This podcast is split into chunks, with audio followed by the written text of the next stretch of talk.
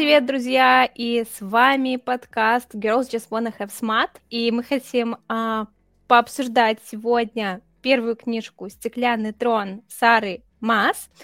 И это наш первый выпуск, поэтому давайте немножко познакомимся. Мы четыре девчонки, никак не связанные с литературой. У нас нет никаких регалий в издательствах. Мы не пишем книжки сами. Мы просто обычные читательницы, которые хотят немножко пообсуждать всякую ерунду. И меня зовут Света. Со мной еще есть Лиза. Настя. Катя. Тарам! Также мы хотим предупредить, что наши обсуждения будут со спойлерами, поэтому если вы не читали и планируете читать, пожалуйста, что, пожалуйста, пролистывайте нас. Удумайтесь. И, собственно, конечно, мне хотелось бы начать с того, что Шаол не Гандон, мое любимое. Подожди, Катя, рано, рано, рано. Давайте, а, а еще о чем книжка? А, значит, знакомство наше со «Стеклянным троном» начинается с того, что мы оказываемся вместе с героиней на каторжных работах в соляных копиях. Там она отбывает свое наказание и уже находится год. А героиня у нас непростая, она самый знаменитый ассасин в Адерлане. И по ее душу пришли принц и капитан Королевской гвардии с весьма заманчивым предложением – стать королевской защитницей. Для Селены это фактически единственный путь к свободе. Собственно, главная героиня у нас Селена Сардатин. И по ходу сюжета мы узнаем, что все не так просто, и за свободу, конечно же, придется побороться, а именно пройти испытания на так называемую профпригодность. И, собственно, здесь мы узнаем потихоньку все тайны, которые касаются Селены. Ну, если не все, то а, некоторые. Знакомимся с новыми героями.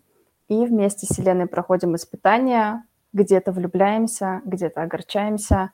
И так, собственно, у нас начинается цикл. Кто такая Селена? Селена Сардотин, Сардотин, не знаю, как правильно. Это девушка, которая на момент начала первой книжки 18 лет. А родилась она 3 мая, если кто-то по астрологии, то она телец. Также ее рост составляет в районе 170-172 сантиметров. У нее шикарно красивые бирюзовые глаза, вокруг зрачка такая золотистая огненная корона, ободочек. Она блондинка, золотистая блондинка. Сама себя она описывает как не суперэффектную красотку, но обыкновенное лицо, у которого есть несколько привлекательных черт, но так как она девушка такая очень умная, пробивная, самоуверенная, она с помощью косметики, каких-то аксессуаров и одежды умеет преподносить свои достоинства и прятать недостатки, и в общем и целом составляет впечатление очень эффектной, красивой, уверенной в себе дерзкой девушки. Также у нас есть э, э, Дориан, э, еще один главный герой. Это сын короля Адерлана, наследный принц. В начале книги он предстает перед нами как такой скучающий, немного легкомысленный принц, который хочет поразвлечься. У него чарующая внешность, как описывает Селена. пронзительно синие сапфировые глаза и черные волосы, он высокий и стройный. В общем, одним словом, красавчик. Естественно, он нравится многим девушкам. С кем-то он не против позаигрывать. Мать хочет его поскорее женить. Однако Дорину в целом это все претит, ему скучно, ему надоели одни и те же придворные дела, сам он хочет жениться только по любви. Дорин любит читать, любит собак, и также с самого начала мы видим, что он не согласен э, с политикой отца в отношении завоевания других королевств и в целом э, его жестокости. А также еще один э, главный герой является это Шаол, капитан Эстфол. Он как описывается в книгах, не отличался обаятельной внешностью. А у него были грубые черты лица, а, но ясные золотисто-карие глаза, и, как описывала Селена, в них было что-то весьма притягательное. Ему было 22 года на момент первой книги. Также мы потом узнаем, что он является наследником земель э, отца, но он отказался от них в пользу капитана Королевской гвардии. Шоул является лучшим другом Дори. И душнилой. не любишь его. Давайте немножко обсудим, какие, собственно, в первые впечатления у вас сложились о героях, когда вы только начали читать книгу. Когда я только начала читать книжку, а, я не знала никаких спойлеров, и когда я познакомилась с Селеной, меня очень как бы поразило, что ее очень волновал момент, как она выглядит, в каком виде она предстала перед принцем и капитаном гвардии. То есть она прошла очень много всякого говна в жизни, и тут ее волнует, что она там плохо выглядит, плохо пахнет и сравнивает себя с принцем. В Шаоле мне, конечно, понравилось загадочность, что он такой молчаливый, что он воспринимает ее как преступницу, не как там кокетку, красотку в будущем, как она предстанет. Принца, конечно, сложно судить, он мне показался абсолютно ни о чемным, потому что его волновало, вот, чтобы его претендентка именно вы, выиграла состязание, а никто такая Селена, никакой она человек. Ну и, собственно, это и объяснимо. Он как бы принц, а она преступница, что он ей должен.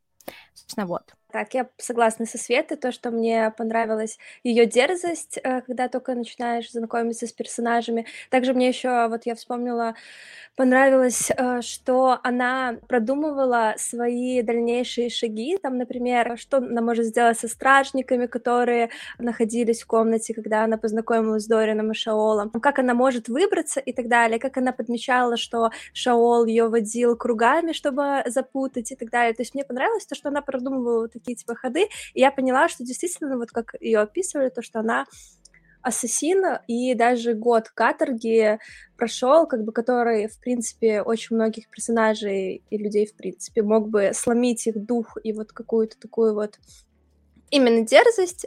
У нее это не пропало, мне это очень в ней понравилось. По поводу Дориана, ну да, то есть там он был, она его описывала как очаровательного, тоже он мне понравился. Э, первое впечатление от героя было, не сказать, что меня кто-то сильно впечатлил, то, что Селена думала о том, как она выглядит, э, то, что она подмечала все эти, э, как кого убить. А, это было прикольно, я согласна. А, мне тоже нравилось, и в дальнейшем, когда она продолжала делать то же самое, это были прикольные моменты. Шаол произвел, в принципе, точно такое же впечатление, просто а, строгий, за всем следит и так далее. Дориан показался более интересным в этом плане. Его сразу показывают как такого принца, который чуть ли не от безделия решил этим заняться, поиском своей кандидатки для испытаний. Был интересный момент, э, когда появился Перентгон. Поправьте меня. Перингтон. Перингтон. Герцог Перингтон.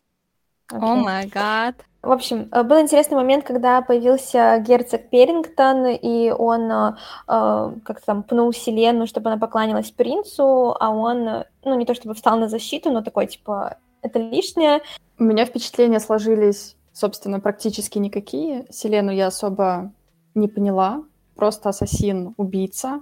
Конечно, когда узнала, что ей, если не ошибаюсь, 19 лет, возникли некие вопросики, когда 18. я читала... 18, простите. Возникли некие вопросики, что 18 лет она уже лучший ассасин королевства, наводит страх на всех, ее имя знает каждый человек. А Дорин и Шаол, я бы их назвала как пламя и лед. Дорин такой веселый, энергичный и беззаботный, несмотря на свой статус. Шаол более холодный, мы о нем мало что знаем, и на самом деле, мне кажется, Сара сделала таких героев, потому что кому-то нравятся более живые, яркие персонажи мужские. А, а кому-то нравятся мертвые, да. Кому-то нравятся более закрытые и холодные. И, собственно, да, наши замечательные мужчины забирают Селену к себе в замок. И, собственно, начинается испытание. И вы знаете, я, когда сейчас перечитывала к нашему подкасту книгу и отмечала испытания, я немного разочаровалась, потому что, казалось бы, такая важная роль королевского защитника, а испытания были, ну, пострелять с луком, причем в стоячие мишени. Полазать по стеночке. Полазать по стеночке, но это окей. Мне кажется, это, это было самое сложное. Просто по стене. Там же еще это метать... Им дали веревку. Э, или можно было это смолу взять, банку смолы. Да, я так понимаю, они сами выбирали же да. каждый свой подручный предмет, который им пригодится. Да, да, да. да. Там это тоже метание. На самом деле испытания, испытания напоминали урок физкультуры в старших классах. Ну да, но. Ничего себе, у тебя физкультура была. Что в конце становитесь в круг и пиздитесь. Селена же тоже смеялась насчет первого испытания и, в принципе, насчет остальных. Там только пару было, которые... Про яды да. был классный. Вот мне понравилось да. испытание про яды, и мне понравилось, угу. что, ну, типа, действительно, ты не то выпьешь, и ты можешь сдохнуть. И это было, типа, ну да, там типа противоядие им говорили, что дадут, но фактически же никто тогда не умер на самих ядах. А, но да, Мне казалось, что очень важно иметь какую-то смекалку и быть наблюдательным, когда ты королевский защитник. И, собственно, я потом отметила, что такие испытания были, но они были без каких-либо подробностей, то есть по тексту буквально так и указывалось. Потом прошли еще два испытания, одно из которых было на смекалку, а второе — умение идти по следу.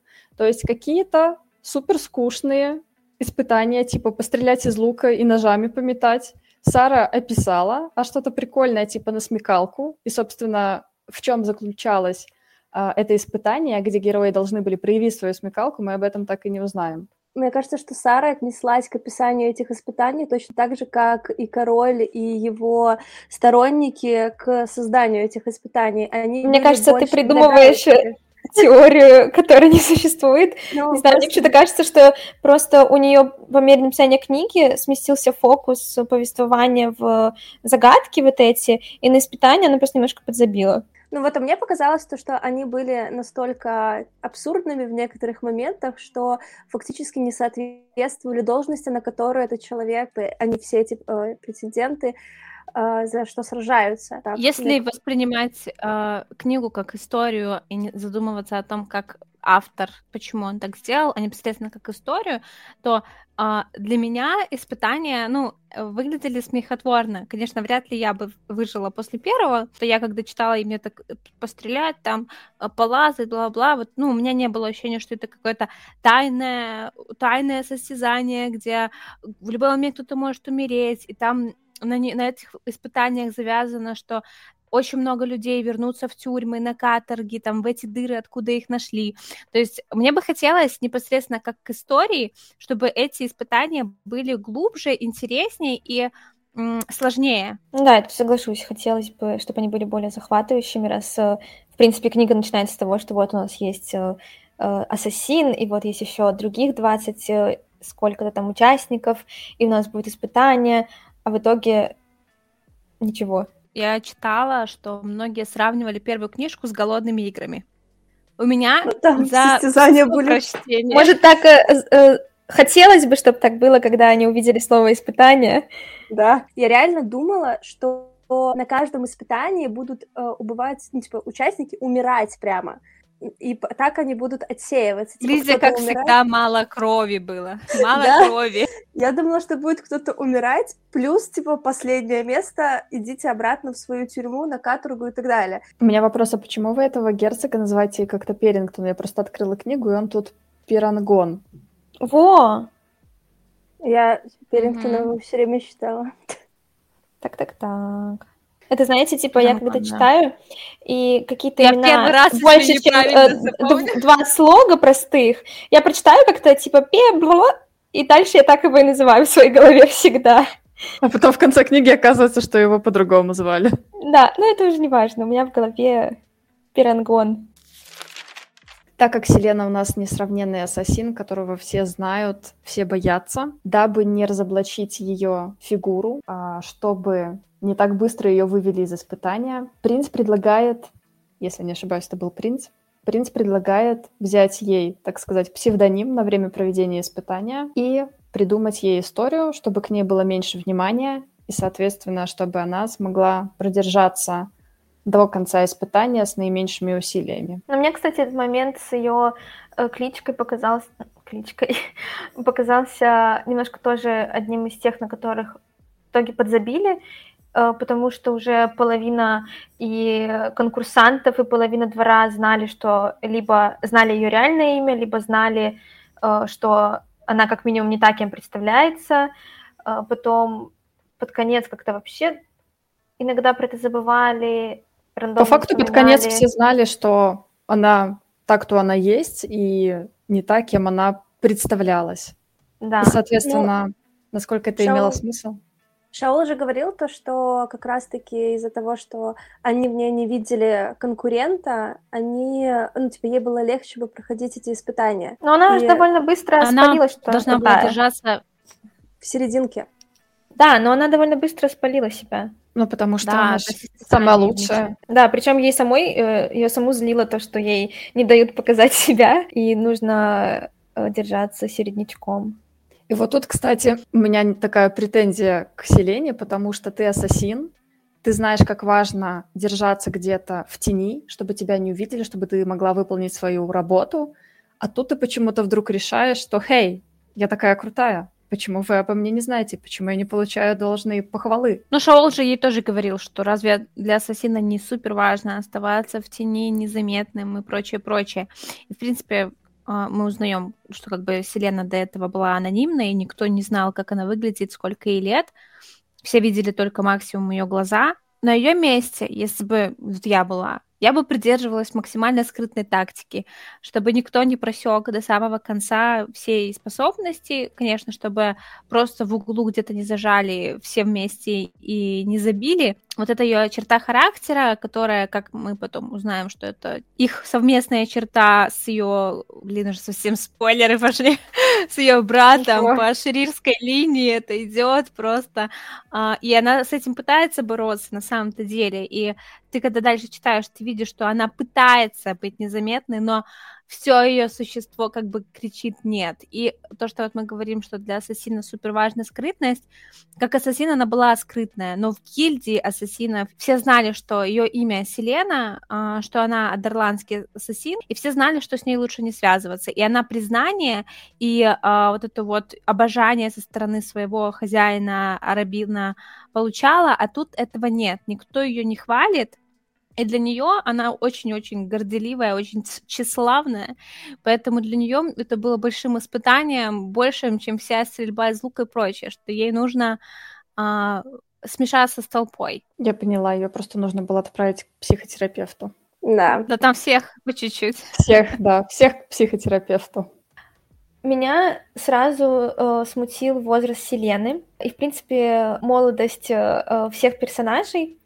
Если, например, Дорину сколько ему, 19-20, и это окей, он э, жил себе принцем, ничем не выделяется, ну, для 19-летнего парня нормально. Э, то Селена в свои 19-18 э, уже самый крутой ассасин, уже очень много всего пережила, при этом отнимаем год, который она просидела в эндов... эндовьере, то есть, по сути, это к 17 годам она достигла всех этих высот. И вот этот момент, который меня очень сильно смущал, потому что мне это абсолютно не кажется каким-то реалистичным.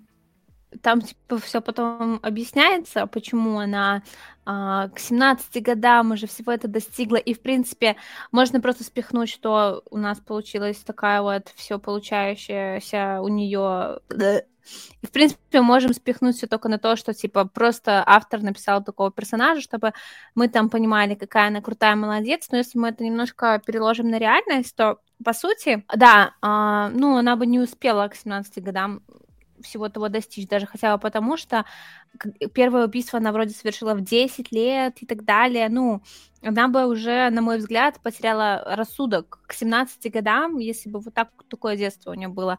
Нет, она, в принципе, функционирует вполне нормальный подросток, э, девочка, которая пережила, да, какие-то травмы в детстве и в отрочестве, но мы не видим вот этого вот, что она к 17 годам должна превратиться в монстра, и поэтому как бы просики возникают у меня тоже. Конечно, хотелось бы, чтобы персонажи были постарше, да. Тогда все эти серьезные темы, которые они обсуждают, в них можно было больше верить. Именно поэтому это называется фэнтези.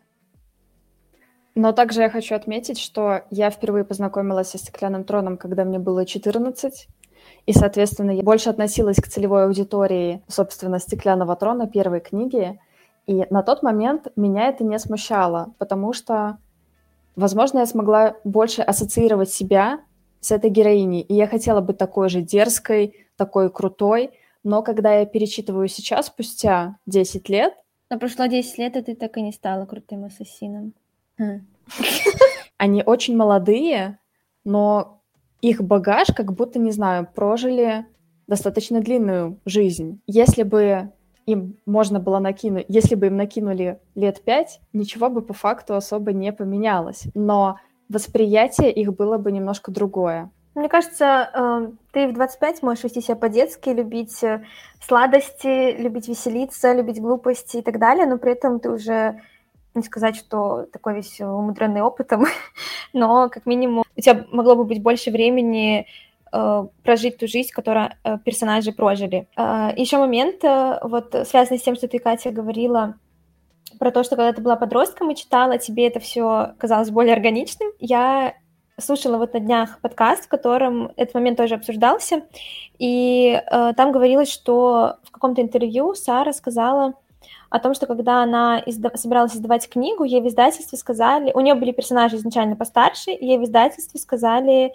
э, немножко снизить им возраст, чтобы э, книга больше относилась к категории Young Adult, чтобы подросткам больше нравилось ее читать. Да, потому что я когда читала вот эти все «Сумерки», вот подросткам, там, а, и «Голодные игры», и «Дивергент», мне казалось уже, что как бы, в принципе, нормально, что эти персонажи в 15-16 лет уже такие классные, и когда там вплетался персонаж старше 20, не дай бог, мне уже казалось, ну зачем мне читать про этих стариков?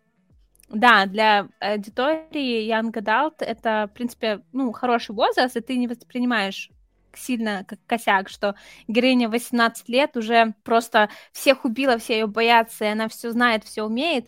Но если уже, тем более сейчас, буквально недавно, Сара перенесла весь стеклянный трон в раздел 18+, ну, то в данной ситуации, а, конечно, мне бы хотелось увидеть их постарше, даже не для того, чтобы больше к себе, скорее для того, чтобы все их подвиги и все их травмы, они были чутка более реалистичными. Но, честно говоря, я не могу сказать, что из-за этого я хотела отложить книгу э, и перестать ее читать. Да, да особенно это... когда Шаола 22, а он уже капитан Королевской гвардии, тоже возникают вопросы. Uh, да, я согласна. Единственное, что если говорить про других персонажей в других книгах, то зачастую в тех же «Сумерках», допустим, с персонажами все только начинает происходить в 16-15 лет. Они как бы до этого жили обычную жизнь, а потом на них сваливается их вот эта эксклюзивность, силы или еще что-то, и они продолжают быть офигенными. А здесь человеку 18, и нам говорят, как 10 лет что-то происходило, типа с 8 лет. Вот это странно. Ну, я согласна тоже, что это не то, чтобы хотелось отложить книгу, скорее просто такой червячок иногда зудел. Мое мнение, это если бы она, ну, типа, если бы это была реальная жизнь, то героиня, которая пережила такой трендец 8 лет, она бы к 18 только перестала ссать под себя ночью. А не там быть такой сильной, классной, крутой. Ну, если мы переложили бы там травмы на реальную жизнь. Небольшой оф-топ. Сегодня увидела «Сумерки» в подборке книг эротической направленности. У меня все. Так, я тоже хотела сказать то, что я начала читать 25, и у меня не было вопросов к ее возрасту. Uh, у меня больше были вопросы к тому, что вот она ассасин, очень многих убила, и, в принципе, жизнь ее немного покалечила вот за те 10 лет, когда она обучалась у Арабина и так далее. Меня больше смущало то, что если тоже переложить это на реальность, то у нее осталась душа, которая как раз-таки не должно было быть у ассасинов, которые безжалостные убийцы. То есть она, мне, вот, мне это смущало и нравилось одновременно то, что вот она музыку любила, любила играть на клавикордах, там была такой иногда в каких-то моментах детская, ела эти конфеты, то есть вот она, даже учитывая то, что она это все пережила, и оставалась человечной. Меня это вот э, смущало, когда я начала читать, а не ее возраст. То есть то, что ее опыт не соответствует тому, как она себя ведет на данный момент. Лиза, ты просто сама молода в душе, не как мы. Я могла себя перенести, типа, на нее, вот даже ей там было 18, я такая, все нормально. Мне тоже 18. Не, на самом деле очень классно. Вот Сара показала, что у нее а, там какие-то моменты критические, там убийство Нехими, ой, это вторая часть, простите, у нее иногда в критические моменты а, включается монстр внутри нее, и это объясняется уже потом, что на самом деле за монстр в ней живет. Если брать, в принципе, все зверства, которые она, по сути, совершает и совершит, и совершила, то это как две отдельные личности. Есть Селена, которая а, Селена, когда она общается с друзьями, с близкими. Есть Селена, которая в ней нет ничего человеческого, в ней вот реально живет монстр, которому нужны убийства. А, это классно показано. Я вижу очень большую разницу между Селеной просто в ежедневной рутине и Селеной, которая задалась целью убить. Ну, вот эта черта между двумя разными персонажами, Ассасин и Селена, она мне очень нравится, и очень нравится, как это будет длиться на протяжении как бы всех книг, и что она остается все равно девочкой-девочкой, которая любит платьица, туфельки, всякие ткани, а, шоколадки, музыку, книжки. То есть, несмотря на то, что она убийца, ты, когда хочешь рассказать про Селену, это далеко не первое, о чем ты думаешь. Ну, хотя Конечно, да, мы такие, а, убила там столько людей, ну какая разница, шоколадки все равно любит, такая милашка. А, а, хотела сказать, что, наверное, может быть, это и есть ее детская травма, э, то, что у нее в взро... ну, как, во взрослом возрасте э, есть вот это расщепление личности, Да, классненько мы пришли с того, что обсуждали, что за хэ, почему ей 18, потом на самом деле все объяснимо, почему 18, она уже и все вот так вот происходит с ней. Да, она просто в маниакальной фазе находится, поэтому стала лучшим ассасином. На самом деле меня все равно это не убедило, то есть что на 18 лет и ассасины самая крутая, при этом девочка-припевочка, все равно есть вопросы. Ну, я думаю, это э, самое логичное простое объяснение это то, что книга была написана, по сути, подросткам для подростков. Остальное мы можем рассуждать, не рассуждать, пытаться объяснить этот возраст. Я не думаю, что он объясняется чем-то другим. Я думаю, он еще объясняется тем, что книга была выпущена в эпоху сумерек, и, соответственно, тогда это было популярно именно таким образом. Ну да, конечно, подстраивается писатель под аудиторию, это сто процентов. И мы сейчас такие, нам уже больше, ближе к 30, чем к 20, поэтому мы такие сидим и бла-бла-бла. А, как же так вышло, что она 18? А мы, типа, в 24, 25, 26 вообще, типа, читаем книжечки. Ну, понятное дело, что вообще стыдно людям сказать.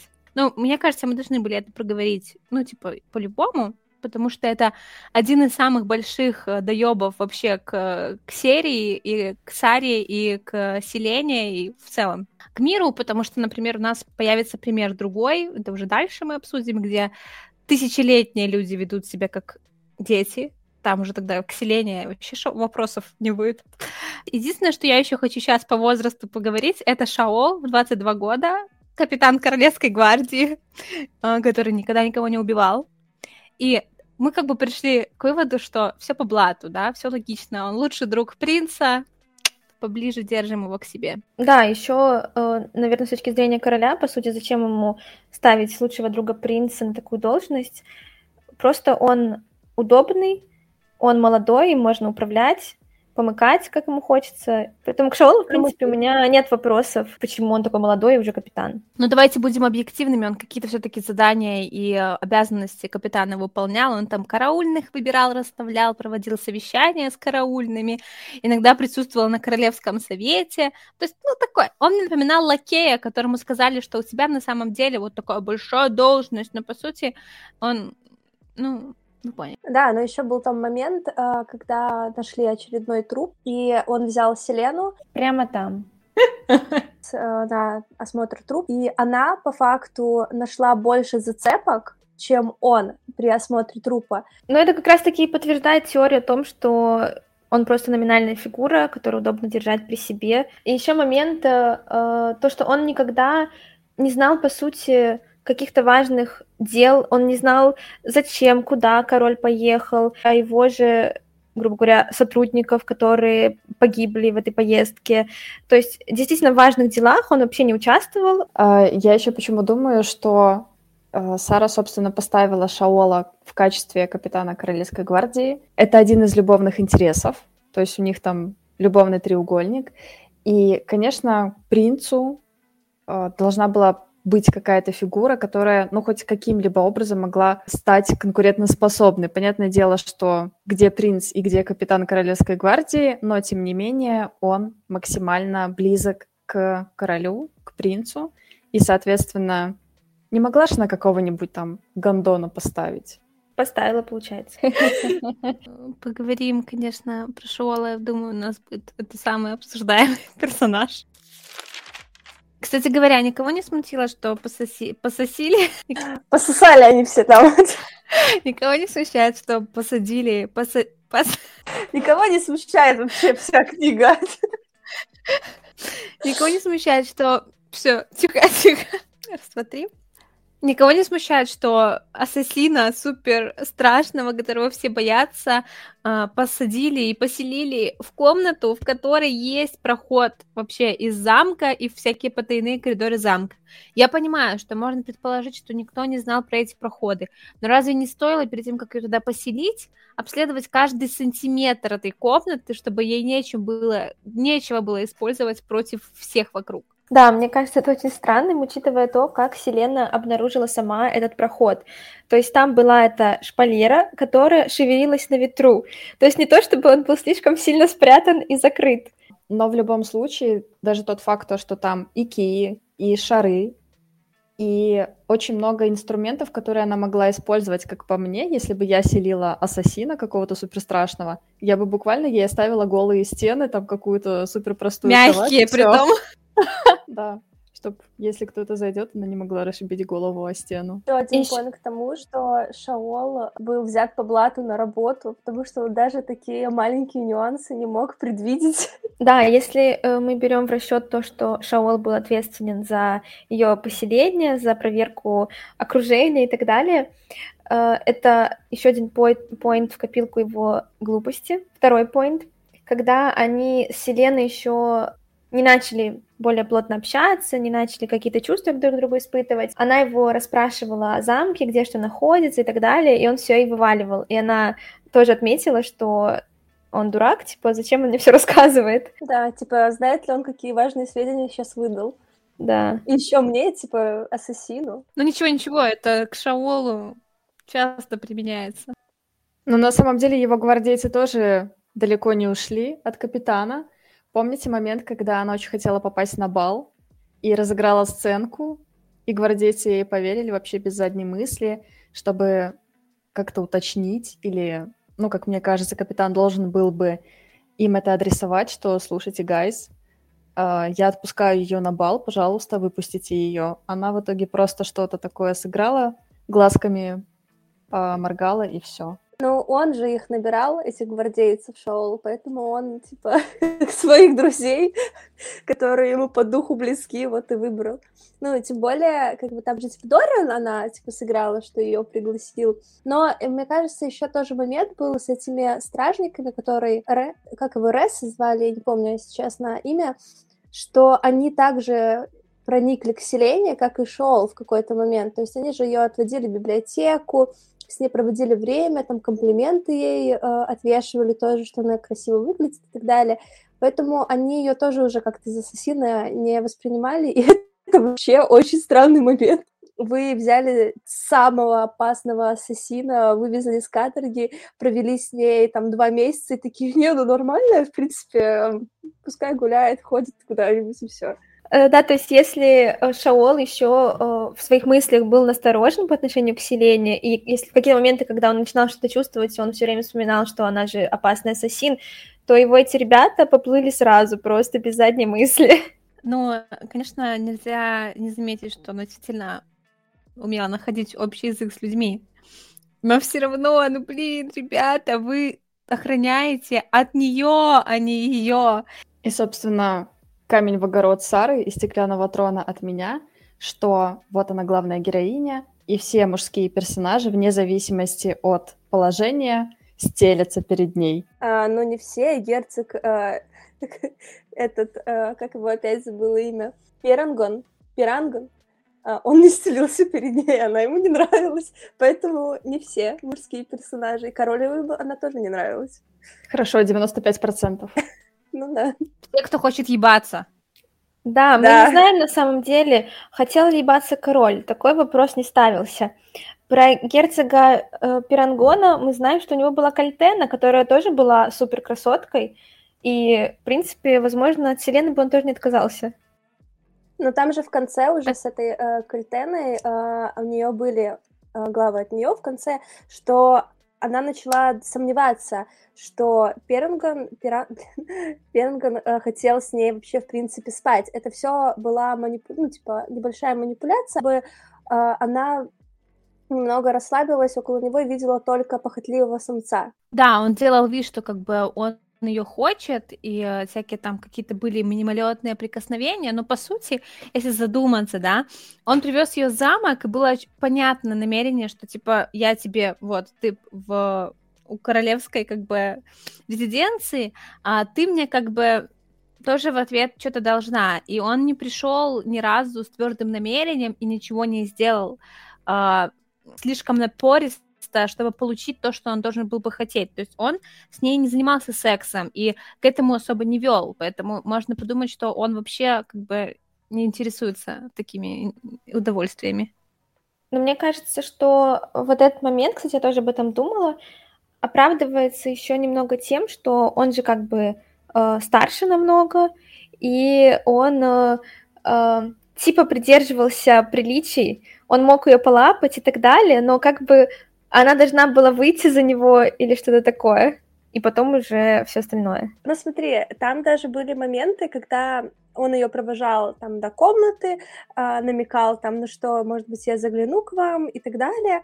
То есть либо она говорила, ссылалась на мигрень, на то, что у нее там что болит, что она занята или так, и так далее. Но если она не, мог, ну, не знала, как от него отделаться, он даже в какие-то моменты такой, ой, все, у меня там заседание совета, меня ждут на совете и так далее. То есть он тоже не особо горел желанием оставаться у нее. Это была все просто ширма. Мне кажется, он был бы не против ее отчпокать, скажем так.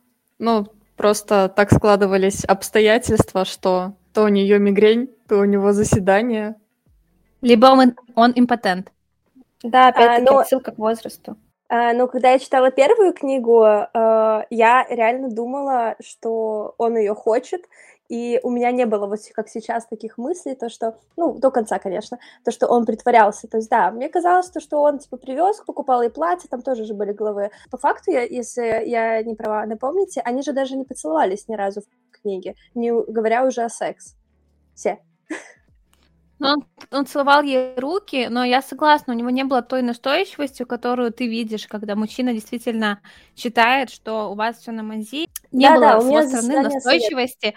залезть ей в трусики. И меня это в самом, ну, типа в самом прочтении, я такая, ну, в реальной жизни он бы уже сто процентов взял то, что хотел. Конечно, ну, типа, это все так звучит странно, типа, взял то, что хотел, мы такие, типа, феминистки, вот там такие употребляя выражения, но я имею в виду, если учитывать, ну, что она сама это так воспринимала, что она ему должна. Кстати, да, еще один камень, камень в огород Сары и ее персонажа, что если вы помните... Катя, ты собралась обсуждать э, с нами фангерлить или одни камни кидать? Вот the fuck? Да. Uh, Пока не в нас, окей. Пока не в вас.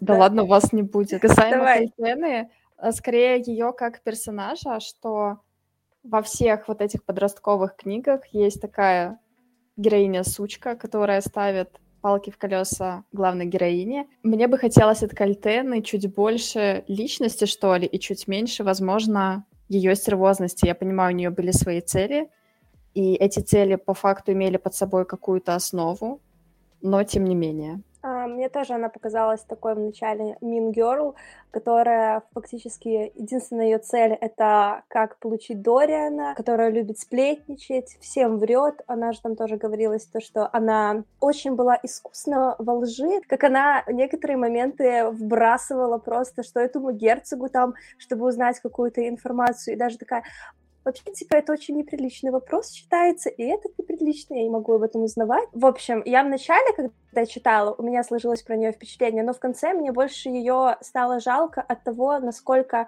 у нее были типа розовые очки насчет э, какой-то даже не больше встречаться с Дорианом, а быть королевой, ну, мне на самом деле персонаж Кальтены э, нравится. Не тем, что она какая-то сучка, распускает сплетни, это, ну, ни о чем для меня было. А, мне скорее больше понравился момент, когда Uh, начали делать упор на то, что она постоянно, у нее постоянно мигрени, она постоянно накурена этим опиумом, у нее uh, есть вот эта фиксация на uh, том, чтобы стать королевой, Притом она вообще никак не соотносится с реальностью. У нее в голове было, что вот она избавится от Селены, своей как бы главной соперницы э, э, с Дорианом. И почему-то вдруг она следующая кандидатка, хотя у нее был э, Пирангон э, и так далее. Вот. Э, в этом плане мне персонаж показался очень интересным, и потом, когда она в конце э, психанула с этим ядом, э, потому что ничего не получилось при всех. То есть она как бы такая немножко э, сумасшедшая. Что за Х? Это что у нас идет э, просто параллель Селена Гомес и Хейли Бибер? Но она мне показалась плоской. Мы с, с, от нее увидели только то, что да, у нее головные боли, то, что она не хочет э, заниматься сексом с Пирангоном, хотя она приехала в замок как его претендентка на женитьбу с ним, поэтому только, типа, она находится непосредственно в замке. Но там же в конце был диалог э, короля с герцогом, где мы узнаем, что на самом деле герцог какими-то странными способами воздействия манипулировал вообще полностью ее желаниями. И, возможно, она на самом деле была такая одержимая этим троном будущим для нее. И не по своей воле. Тоже мы, мы же не знаем. Но это потом уже выясняется. Я больше типа со стороны Кальтена, как рассказывала. Да, это прикольный поинт. И, кстати, э, не знаю, раз мы уже затронули этот э, диалог герцога с королем, мне показалось это э, очень странным, так как они находились там вдвоем, и их общение, оно не складывалось с тем, что мы дальше узнаем в последующих книгах. Мы можем говорить? Да, есть такое. Нет, давайте, наверное, мы не будем затрагивать, а что Мы не спойлерим следующим книгам, да? Я думаю, что не надо. Ну, типа, если... Ну, только будем... я проспойлерила, что не химия умрет, но это как бы мелочи, правильно? Мы это мы вырежем. Это всегда можно вырезать. Давайте тогда поговорим про Дориана Хавильярда. Ой, ну что сказать, Бубочка он, конечно, и мне очень нравилось, что он видел вселение. Ну, с одной стороны, нравилось, с другой стороны, стороны конечно, дурак, что он видел вселение, вот эту э, девушку, которая в душе не убийца, которой пришлось, чтобы выжить, исполнять вот эти грязные дела. На самом деле она нежная натура, и как он слушал, как она играет на клавикордах, конечно, тоже крипи вещь, он просто долго стоял, слушал. А, вот. Но мне очень нравилась э, их линейка, хотя я не видела со стороны Селены какой-то особой любви к нему. Я тебя здесь поддержу. Мне Дорин, я буду называть его Дорин, так как я читала только русский текст, понравился. Мне очень понравилось его отношение к Селене. Он по факту заботился, несмотря на то, что, возможно, изначально он хотел с ней просто переспать, но в какой-то момент, мне кажется, он действительно проникся к ней чувствами, возможно, из-за ее истории, из-за какой-то близости по интересам. И когда Селена между Дорином и Шаолом выбрала последнего, меня это даже как-то разочаровало. Мне еще очень нравилось читать э, главы Дориана, вот эти моменты, когда э, именно про политику рассказывалось, как он относился к остальным участникам совета, как он воспринимал их идеи, как он относился к тому, что были убиты мятежники Луэ, как он э, думал, что когда он станет королем, и как он все это поменяет, как он с этим не согласен, и пытался хоть как-то, ну, пытался хотя бы в мыслях противостоять типа своему отцу и так далее, но потом уже к концу книги он стал э, более смелым, и даже как-то вот в, там в конце была глава, где он встречается с королем, как он ему и отвечал, и пытался и изменить его мысли как раз-таки именно по политическим моментам по поводу, чтобы взять э, Нехимию в заложники. Uh, и как он уже разворачивался uh, и уходил от отца, даже типа не дождавшись разрешения. То есть мне вот эти вот моменты очень нравились, то, что он становился смелее и больше типа становился королем в моих глазах. То есть он уже совершал не детские поступки, то есть не только вот просто там развлечения, девушки и так далее, то есть он уже прямо старался в политику идти. И еще тоже был момент, когда он размышлял, что в нем там живет совершенно другой человек, которому вообще не нравится все, что происходит, эти балы и так далее. Вот, это тоже мне очень понравилось в Дориане. Э, я согласна с Лизой. Очень интересно было прослеживать вот этот его рост, который, кстати, когда я читала первый раз книгу, я как-то даже и не обратила внимания на это. Для меня он был каким-то всю книгу ровным персонажем. Сейчас, после второго прочтения, я заметила его вот этот рост, когда в, в начале книги он в своей голове еще боится что-то э, сказать отцу. Отец его при всех шпыняет, может высказаться э, нелестно. И так далее. И как к концу он, опять-таки, в своих мыслях такой, типа, я наберусь смелости, я скажу. И, в принципе, он набрался смелости спросить про Селену, про Шаола, набрался смелости э, высказать свое негодование по поводу Нехемии. Но я в этом не вижу, что он в моих глазах начал становиться королем. Скорее, он просто э, немножко начал вырастать из ребенка во взрослого человека, который меньше боится своего отца до короля еще далеко, но какие-то первые шажочки. Я имела больше в виду то, что не прям уже, типа, можно садиться на трон, а то, что это задатки хорошего правителя, каким не является его отец, и то есть он уже, ну, как бы, начинает расти и превращаться в хорошего короля в будущем. Я это вижу абсолютно э, противоположно, потому что в тех реалиях, в которых он находился, э, с теми людьми вокруг и с, ну, с тем, как сложилось, да, он выглядел а, на контрасте как а, добросовестный, он там прислушивается к тем, кому надо прислушиваться, к низам, к рабам, но он это делал абсолютно бесхитростно, абсолютно не играя в, те, в ту игру, в которую нужно играть, в игру вот этих придворных и а, верхушки власти. Он, если его что-то не устраивало, он в лоб начинал спорить с советниками, с отцом, то есть он а, такой, юношеский максимализм у него был, потому что непосредственно его поведение на советах и так далее, его никто не воспринимал именно поэтому всерьез, потому что он, я считаю, что это несправедливо, и ну, начинает там хотя все вокруг, они ведут эти игры, они э, все свои убеждения, чтобы протолкнуть, они ищут сначала союзников в Совете, и потом уже коллективно давят своим мнением. Он вел себя, для мой взгляд, да, как добросовестный, он там пытался а, быть хорошим человеком, там, ну, то, что я выше говорила, но он это делал абсолютно невдумчиво. Его, как, как и получилось, его действия не приносили а, никаких плодов, кроме того, что все-таки не химию так и не взяли как пленницу в первой книге. А во всем остальном он проигрывал, потому что он не умел быть вот именно в совете. Я больше на возраст это списывала. Я еще хочу добавить, э, немного сложилось такое ощущение, что его даже не воспитывали по факту как короля. То есть если вспомнить, например, какие-то другие книги, да и в целом включить логику, то обычно с ранних лет принца воспитывают, его подготавливают к этой роли. Но в отношении Дорина у меня не возникло такого ощущения. Он зачастую, как мне показалось, просто игнорировал многие моменты и уходил от, возможно, какой-то ответственности.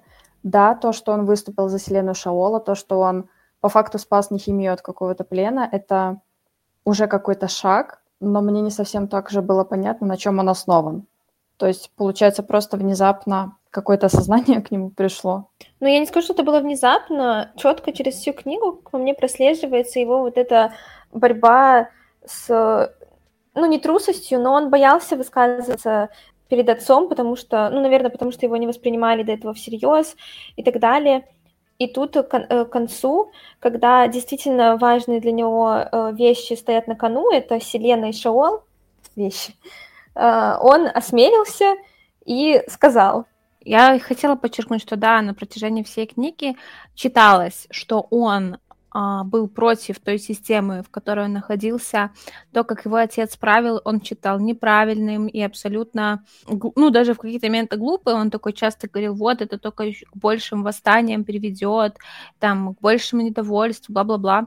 Но с его стороны, ну, да, чувствовалось, что у него не было королевского вот этого воспитания как короля, поэтому лично у меня его, когда он пытался просто отцу высказывать, для меня это выглядело немножко, ну, слишком по-детски а не как э, действительно советник, который может повлиять как-то на то, что происходит. Но это тоже объяснимо. Мы потом узнаем, что его и не воспитывали королем, потому что надеялись надеть кольцо на пальчик, ну там и прочее, прочее. Но то, что я хочу сказать вам, мы очень мало обсуждаем любовную линию. Вы чё? Я хочу сказать, что его любовь к Селене мне показалась высосанной из пальца только потому, что она была другой, отличалась очень сильно от тех придворных дурочек, которыми он до этого взаимодействовал. Она была дерзкая, она была интересной, она его не боялась, она, ну, то есть поэтому ему было интересно, и это превратилось в какую-то влюбленность. Но большой любовью это назвать мне тяжело, по крайней мере. Ты как раз и сказала, то, что да, наверное, из-за этого э, его вселенная и привлекла, что ему все остальные придворные дурочки уже очень сильно наскучили. Ну и это не было большой любовью. Мне кажется, это было такой быстрой влюбленностью. У них э, была эта фи- э, физическая тяга друг к другу. Точно так же и эмоции э, Селены по отношению к Дорину, они у нее, мне кажется, тоже очень быстро вспыхнули, и у них э, начались вот эти их э, поцелуйчики, обнимашки, все дела. В то время как с Шаолом, как бы у них развиваются более серьезные отношения, и они развивались намного более медленно, они сами себе не признавали, что у них есть эти чувства, хотя они были, Дориану больше понравилось то, что она ему дерзко отвечала, то, что она могла ему как-то, ну, типа, не пыталась угодить ему в чем-то там, когда... Она говорила то, что думала, и не стеснялась э, ни его там, то, что он принц и так далее. И, ну, в принципе, все было очень миленько, и когда он ей собачку подарил, э, и когда они там, это вообще был очень милый момент, и когда они каждый раз э, сталкивались в книге, то есть это было приятно читать, такое, типа, сразу как-то вот улыбка такая, их легкий флирт постоянный. Я думала, что будут развиваться отношения Селены и Дорина, так как Дорин как-никак принц, и мне казалось это весьма логичным. Но сейчас при прочтении я заметила, что просто Селена для Дорина была как глотком свежего воздуха, и она сказала ему нет. То есть в то время как другие женщины сами лезли к нему, она такая, м-м, не, чувак, проходи мимо. Это понравилось, но его, даже вот его чувства к Селене, они настолько, как мне показалось, тоже прописаны юношеским максимализмом. В конце он говорил, э, точнее про себя думал, когда была глава от его имени, что я вижу себя только рядом с ней, ее рядом со мной, и у нас там любовь до конца жизни. И я такая, о май гад, серьезно, вы знакомы, сколько там, сколько раз да. вы там писались? А уже любовь до гроба. Да, если не она, то никто и так далее. Да, это было так... Читаешь и вспоминаешь такое, боже мой, я тоже когда-то была в таком, в таком возрасте, таких отношений. Его цитата, когда он нес его с пос... ее с последнего состязания, он такой, ничего не помешает мне быть с ней, я мир разорву голыми руками. Я такая читала, и даже когда первый раз я эту цитату, мне показалась настолько не к месту, ну, настолько утрированная. Просто он э, сразу узнал в ней родственную душу. Ну да, то, что они родственные души, это то, что я хотела сказать. Вывод, что они платонические родственные души. Они идеальные друзья, у них вот этот вайб, и потом дальше больше, то, что они действительно друг друга понимают и любят друг друга, но не той любовью, которую они как бы вначале подумали, хотя Селена и не думала, что она его любит. А ей было приятно, хотелось. да, ей было приятно вот это моменты отвлечения и прочее. Но а, вот то, насколько они близки даже по своим судьбам, ну, потом дальше больше мы там тоже поймем, мне очень нравится вот эта динамика между ними. А романс, который был, ну, я в него не верила с самого начала. Я не знаю почему. Да, он был немного притянут за уши, как будто бы, типа, как, как будто бы они должны быть вместе, то, что он, типа, принц, а она вот ассасин самый главный, и как-то вот, как будто бы заставили верить в их вот прям любовь. И, конечно, мне еще кажется, что очень важно было создать любовный треугольник, некую интригу, а с кем же Селена в итоге останется. Но мы-то с вами знаем, с кем она останется. Мне на самом деле их любовный треугольник очень нравился. Местами было угарно наблюдать, э, как они друг друга ревнуют. На том же балу, который был на Рождество, по-моему, когда, да, а когда Селена только появилась, Дориан уже на нее смотрит, и тут к ней подошел Шаол, и Дориан такой, что за хэ, потом с Шаолом они там что-то разобрались, потом уже Селена танцует с Дорианом, и тут теперь Шаол на них смотрит. В общем, это все очень забавно было. Мне еще очень понравился момент, когда Дориан пошел к Селене, посмотрел то, что она спит, и потом, типа, такой шел Дориан, а что ты тут делаешь? Тебе нужно уйти. Типа, все прогнал его, и такой сам к ней пошел. Это было так смешно. Ну, типа, мне, мне больше понравилось. Ты что делаешь? А ты что тут делаешь? Вот этот, типа, момент, да. когда они друг на друга наехали за одну и ту же вещь. Да, классный был момент. Да, классный. Еще... И офигенный момент. И офигенный момент был с колечком. И, кстати, именно на фоне того, что как было показано взаимоотношения Дориана и Селены, мне не хватило взаимоотношения Шаола с Селеной. И именно поэтому, возможно, когда я впервые читала, я даже не подозревала, что куда, собственно, заведет весь этот любовный треугольник, как будто бы, э, не знаю, может быть, у Сары это было намеренно именно в первой книге таким образом сделать, но мне не хватило, то есть как будто бы чувство Шаола в какой-то момент, он такой, окей, я ее ревную, там, она мне нравится, но она мне не нравится, я ее поддерживаю, но я ее не поддерживаю, и я такая, чувак, что происходит? Ну, мне на самом деле, наоборот, так не казалось. То есть с самого начала видна эта борьба внутри Шаола, что он такой, кажется, она ничего, а потом такой, нет, она же преступница, я не могу такие чувства испытывать.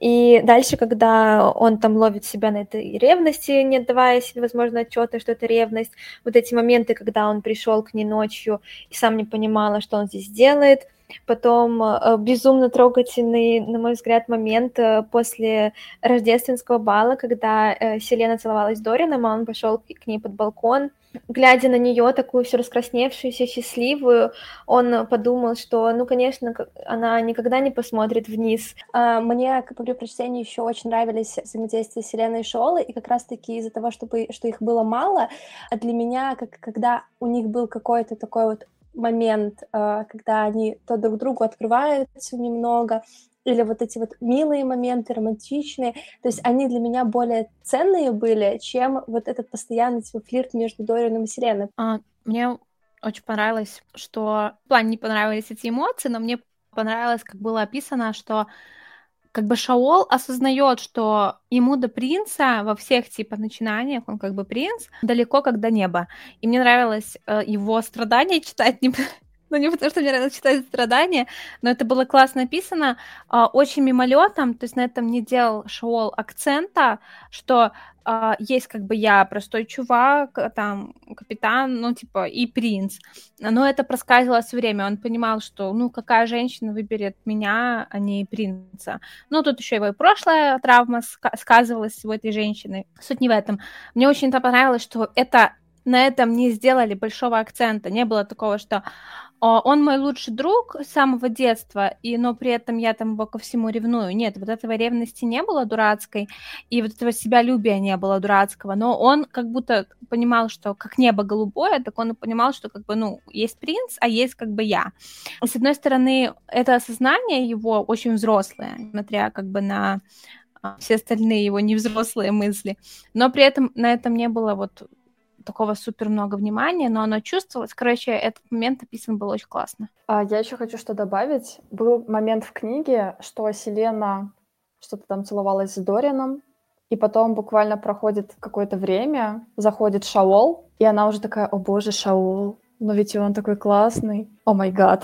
Боже, я еще вспомнила офигенный момент, я очень смеялась, ну, типа, очень мне нравился, когда у Селены начались месячные, и Пол очень долго не мог понять, в чем же э, ее болезнь, и она там, типа, намекала, намекала, и потом, когда до него дошло, и он уже такой, типа, там что-то задел, уронил, и, и пытался быстрее уйти, это какой-то такой был очень смешной момент, и просто через минуту пришел Дорин и такой, мне уже Шел рассказал о твоем интересном положении, и я такая, боже, кстати, про моменты Шаола, мы проговорили чуть-чуть про Дориана.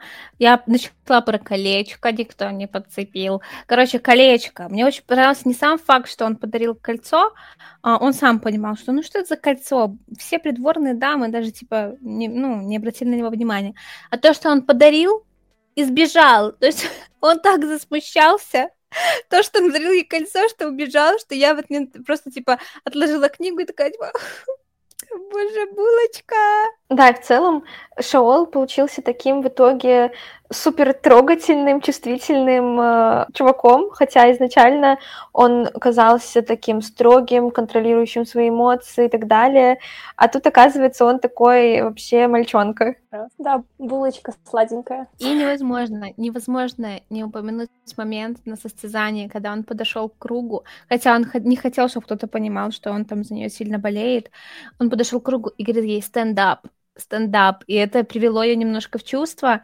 И в этот момент, когда он это говорил, вот в этот момент я окончательно как бы ну, не то, что поняла, я как бы догадывалась, что у них будет этот slow burn, но вот в этот момент, когда говорит стендап, я поняла, что, ну, вот, вот как, вот как должно быть, вот то, на что должна смотреть как бы Селена и понимать, ну, свое отношение тоже к этому, как ее его лицо именно привело в чувство. И мне еще очень понравилось, как на контрасте с тем, что Шоу подошел подбодрить Селену, в это время Дорин стоял и такой, я должен ей помочь, но я не могу, но я должен ей помочь. Но если я что-то скажу, обязательно что-то пойдет не так. Хотя он по факту мог бы что-нибудь придумать, как мне кажется. А я считаю, что этот поступок Дориана, что он а, ничего не сказал, ничего не сделал, когда из вселенной все говно выбивали, э, самый взрослый его поступок за всю книжку. Потому что любое его действие использовалось бы против Селены в первую очередь, и ее бы просто отправили обратно на эту каторгу, либо добили. Ну, то есть, понимаете, то, что он понимал в этот момент, что он принц, а не возлюбленный. Кстати, а вы в курсе, наверное, в курсе я вам рассказывала, раз то... Ну ладно, типа сделать вид, что вы не в курсе, что Сара признавалась, что когда она писала черновики «Стеклянного трона», а в одной из первых двух книг Селена вышла замуж за Дориана. Сделайте какой-нибудь звук, типа вы удивлены. А. Ого, прикольно. И Настя просто на мьюте угорает. И давайте поговорим чуть-чуть еще про нехимию. М-м, думаете? Угу. Да, мы как-то скипнули нехимию. Нехимию. Я думала, она не химия, опять про имена. Ну, небольшое, небольшая такая отсылочка к переводчикам-редакторам или, не знаю, к самому автору. На самом деле было бы очень здорово, если бы при создании своих книг и вымышленных персонажей указывалось какое-то ударение для лучшего восприятия, а, собственно, героев, их имен, и чтобы не было потом таких путаниц.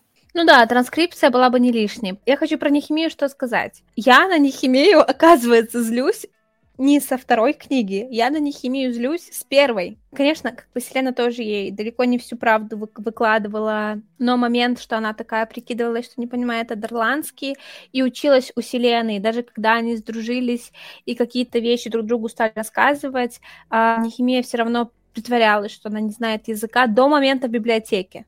Помните? Когда она читала какую-то книжку на старом да, да. Слоге.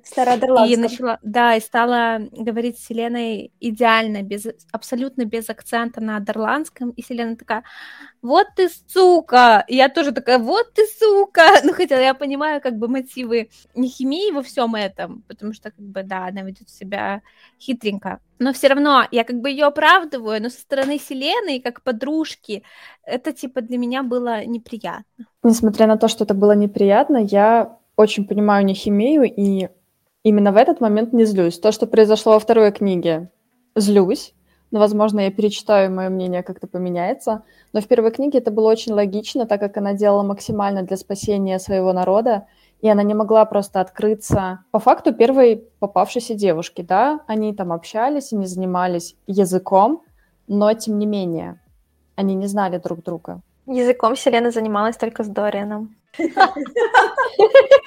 И, кстати, когда первое почтение, когда я читала, и Селена построила теорию, что на самом деле убийца не химия и пошла на бал, чтобы ее контролировать, я такая, ну, наверное, типа, это какой-то бред, потому что, ну, типа, я вообще не видела в нехимии вот этого вот, что увидела Селена, что она, типа, всех этих президентов убивает, я посчитала сразу, теория бред. Когда во второй раз я читала, я уже как бы знала, что теория бред, но все равно я такая, ну, это реально логично. Она приехала в королевство а, своего захватчика, где политически какой-то есть персонаж, которого она ненавидит и который приносит только зло своему королевству, своему народу. И логично, ну, конечно, логично убивать кого-то, но претендентов этих не очень логично. Но я такая, ну, в принципе, я уже как-то с этой теорией а, была не так не согласна, хотя я как бы уже знала развязку. Но вообще, да, э, если бы это был какой-то такой мстительный ее выпад, это было бы классненько. И если бы оказалось, что Селена потом узнала, что это была не химия, но она ее поняла, учитывая как бы всю историю Селены. Это был бы классным поворотным сюжетом, что они такие две мстительные фигуры, которые вот это все вытворяют. Мне, мне показалось, это было бы офигенным твистом, и Селена бы потом покрывала как-нибудь ее. Ну, то есть, понимаете, мне показалось, это было бы классно. По поводу их дружбы, я, когда первый раз читала, прониклась ей намного глубже чем во второй. А вы? Да, кстати, я тоже хотела сказать то, что меня эта э, дружба, когда я первый раз читала, как-то впечатлила больше. Э, и вот эти все моменты, которые у них были, когда Нехимия ей постоянно говорила то, что вот, ну там, не постоянно, пару раз то, что она там ее лучшая подруга и так далее. Я сейчас на это, может быть, из-за того, что я знаю, как складываются дальнейшие события, но я более скептично на это смотрела и смотрела больше на ее поведение с Селеной на некоторые моменты, то есть совершенно по-другому. И вот эта ситуация в библиотеке, когда она на чистом идеальном адерландском заговорила и тоже там сказала ей, если ты э, думала, что я не знаю Дарландского, то ты не умнее всех этих придворных э, дураков и дур. И я такая, Хотя я уже читала, и, типа, я такая, не, ну это, конечно, было грубо, и ушла, и потом, когда они в следующий раз встретились на балу, какой-то такой смолток по поводу а, красивое платье, ой, да, а я немножечко прибавила, я пойду, и типа, даже Селена в тот момент, типа, что это было? И я такая читала, согласна, что это было. Но на самом деле, мне кажется, первая книга показала, что у них были задатки дружбы, потом случился какой-то конфликт, они его решили, и я так предполагаю, что во второй книге все-таки их взаимоотношения и глубина их дружбы будут раскрыты в большей степени, нежели в первой. Но это... Настя так смотрит, как будто сейчас будет шутка про глубину. Ну, Нет, да. это еще рано, до третьей книги. Нет, до второй, подождите, не знаю даже. И еще момент, э, когда э, Селена строила эту теорию, что не хемия убийца, мне показалось очень смешным, что вот она пошла на этот бал, чтобы следить за ней, а в итоге просто она посмотрела, что, ну, она вроде говорит с королевой и очень долго пойду танцевать с Дориным, пофиг. Да, несмотря на то, что она читала Нехимию опасной убийцей, которая вызывает какого-то а, монстра и прочее, и при этом, ну, она ничего с этим не делала, то есть даже на том же балу Нехимия такая ушла, она такая, ну, Нехимия ушла, видимо, спать, опасные же убийцы, когда пропадают с поля зрения, они уходят домой спать. Вот как бы и все. Селена как будто бы ждала, что она прям на балу начнет вызывать монстры и всех убивать. И типа, ну ушла, все, все в безопасности, все танцуют. Точно. У нас же еще два больших персонажа. Но мы ну, по факту давайте. ничего не можем сказать об этих героях. То есть первое какое-то впечатление, если только потому что вся заварушка и то, что они делали, и что можно было бы обсудить, по факту это будет только в будущих книгах. А сейчас, ну вот просто у меня, например, никакого впечатления не сложилось ни о короле, ну, кроме того, что он плохой, и об Ильяне, кроме того, что, ну, какая-то баба пришла, что-то там Селене какое-то задание дала и ушла. Но я могу сказать, что я когда в первый раз читала, мне наоборот очень понравилось, что у нас такой туман таинственности вокруг короля, мы как бы понимаем, что что-то с ним не то, помимо того, что он как бы завоеватель в плохом смысле слова, что он много всякого говна творит, какую-то мутит мутки. Помимо всего этого, сами ощущения Селены от него, хотя всяких мерзавцев, она щелкает как орешки, а тут она его не может выдержать взгляда и прочее. Мне очень понравилось это ощущение, что а, нам приоткрывают занавес всего на чуть-чуть, и мы как бы еще офигеем просто от того зла, которое, с которым мы познакомимся. Это мне в «Короле» очень понравилось. мне интересно было, что же будет дальше, почему он злой, какие у него мотивы, почему он такой, такую силу имеет над Вселенной и прочее.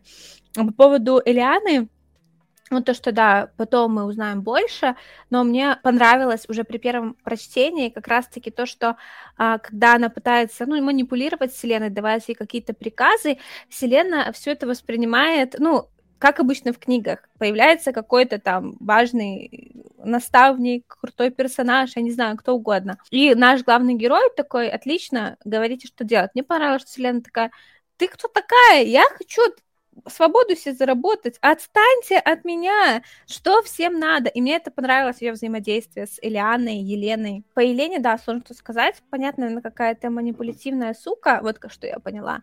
И я сначала, когда читала, я подумала, что она плохой персонаж. Я подумала, что не все так однозначно. И она на самом деле, то есть моя первая теория была, что как раз-таки большое зло, это вот это будет Элиана-Елена. Про Елену э, я не думала, как э, Света, то, что она там будет большим злом и так далее. Это просто как да, типа наставник, который покровительствует и тебе пытается что-то сказать загадками, и ты пока сначала разгадаешь эту загадку, поймешь, какой момент ее нужно было использовать, то есть почему не говорить прямо и так далее, тоже такие вот мысли, как у Селены. И так же, как она немного злилась на Елену, почему она не может сказать прямо и четко. Так и я тоже, когда читала, такая, не, ну, конечно, так было бы легче, но для сюжета норм. Да, кстати, с э, Ильяной иногда понятно, почему она говорила загадками, точнее, скорее, не договаривала, не рассказывала Селене все, потому что рано еще. Но иногда загадки были ради загадок, как будто бы, например, когда была эта подсказка к... Что там было? Что нах... Э, будет справа, вот эта часть? Почему нельзя было сказать э, прямо? Ну, в общем, но что прикольно, да, мне очень понравилось то, что, в принципе, через всю книгу были закинуты такие удочки на последующие, последующие книги, э, то, что будет происходить с персонажами. Король постоянно какие-то странные ощущения вызывал, и Шаол э, замечал э, у герцога какие-то тени, и Кальтена что-то постоянно как бы подмечала, странности какие-то. Холодные пальцы у Дорина постоянно. Мне очень понравилось, как нам раскрывался лор, история и прошлое персонажей. А, я очень не люблю, когда в лор вводят с помощью, ну, какой-то ерунды, типа, э, читала книгу и узнала, и нам вот эту выдержку из книги дают или что-то такое. Нам намекали на все практически, и какими-то обрывками диалогов а, мы узнавали чуть-чуть больше, там с каждой главой, где-то по чуть-чуть, где-то побольше, про страдания Селены в Эндовере, Эндервере, Энде... Как это каторга, бля? Короче, вы поняли. Мы узнавали все больше про страдания Селены в Эндовьере. Лор касаемо завоеваний Адерландского короля и вообще все, что происходило на Элуе. А, мы узнавали про какие-то другие страны, про магию. Вдруг резко вплелось, что, оказывается, магия была, но ее вот уже 10 лет как нет. Как там какие-то кошмары. Ну, то есть это все выдавалось супер маленькими порциями, но очень к месту. Это было очень нативно. И у тебя не складывалось впечатление, что, ну, ты читаешь какую-то книжку новую, где совершенно новый мир, и ты первую книгу читаешь, и там просто у тебя дофига какой-то информации, как вот было у меня с «Городом полумесяца» Сары. Там лор раскрывался. И ты первый раз, когда читаешь первую три четверти книги, у тебя в голове просто насимлейший разговор идет. Нет, здесь это было очень мягко, очень плавно. И вот этим «Стеклянный трон» мне в плане построения мира нравится больше всех ее книг. Есть цитата, с которой Давай. Э, я почему-то мне очень весело стало. Э, в самом конце книги, когда Селена выиграла состязание, и Шоу думает, Сколько эта девчонка успела понатворить за каких-то три с лишним месяца жизни в замке? Шоу представлял, какие сюрпризы она преподнесет им за четыре года, и усмехнулся. Я тоже усмехнулась. Кстати, про финал. Объятия с Шаолом в первый раз, когда я читала, я не очень сильно на них обратила внимание.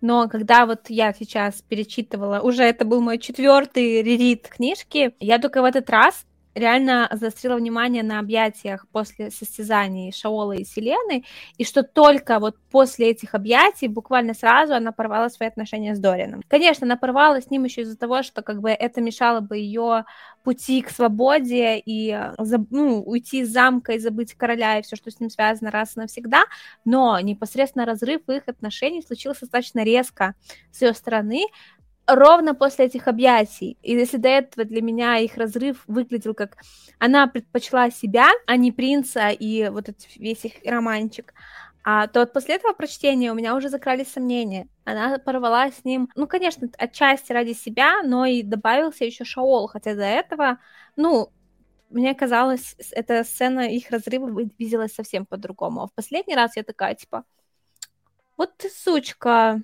ну, типа, осознала, что все-таки к Шаолу у нее э, как бы чувство глубже, э, чувство другого характера, и вот так, да. Там же еще, по-моему, была затравочка от Нехимии, что что-то типа он сам не осознает, вы, нет, вы вдвоем не осознаете своих чувств, что-то такое. Какое у вас вообще впечатление в двух словах сложилось а именно о первой части? Возможно, какую вы оценку поставили и чего ожидаете от продолжения? Ну, я скажу честно, первую книгу я оцениваю, несмотря на то, что я тут хвалила, как все преподносится, бла-бла-бла, очень слабенько. Между двойкой и стрёй и между двойкой и тройкой по пятибалльной системе. Книжка мне заходила поначалу ок, потом более туговато, и я когда начинала читать, я не знала, что есть продолжение и о чем вообще дальше. Я думала, на этом история, в принципе, заканчивается, и она для меня оказалась достаточно проходной, и я не горела желанием читать дальше. И поэтому она мне показалась слабенькой. Я до сих пор считаю, это одной из самых слабых книжек Сары. Ну, это объяснимо. Она впервые вылила черновик в сеть, когда я был там 16 или 17 лет. Поэтому э, для этого возраста это замечательно написанная книга, но все-таки э, у меня была очень такая не очень хорошая оценка. Но дальше лучше, поэтому если кто-то, например, сейчас прочитал только первый и не читал дальше, то а, лично от меня совет перетерпеть вот первых две книжечки, там бывает тяжело идет, а дальше будет очень хорошо. Я согласна на сто процентов со Светой. Этой книге я ставлю троечку. Было интересно читать с точки зрения истории, но ты постоянно кринжуешь, возможно, отчасти от перевода, возможно, от детскости этой книги. Но, по крайней мере, сама история захватывает, и хочется узнать, что дальше. Я поставила ей тройку, но для меня как бы я ее читала по совету Светы, поэтому я знала то, что дальше будет очень интересно, и не хотела там ее кидать и больше не читать. Поэтому для меня это был больше как приквел ко всему, что будет происходить дальше. Катя, а у тебя какие впечатления по поводу книги были? Я опять-таки вернусь к тому, что я читала впервые эту книгу 10 лет назад, и на тот момент мне скорее понравилось, чем не понравилась история. Однако, перечитывая сейчас, я бы поставила двойку. Мне на самом деле было скучно во многих моментах. моментах. Мне показалась книга во многом детской, Хотя, с другой стороны, я понимаю, что, возможно, это где-то скрашивает тот ужас и те страдания, которые, собственно, героям предстоит пережить, и это не то чтобы плохо, и, наверное, на контрасте, что здесь они, да, много переживают, но есть некая беззаботность, но в будущем их ждет много потрясений и испытаний. Но, тем не менее, я прям практически заставляла себя читать, поэтому два из пяти.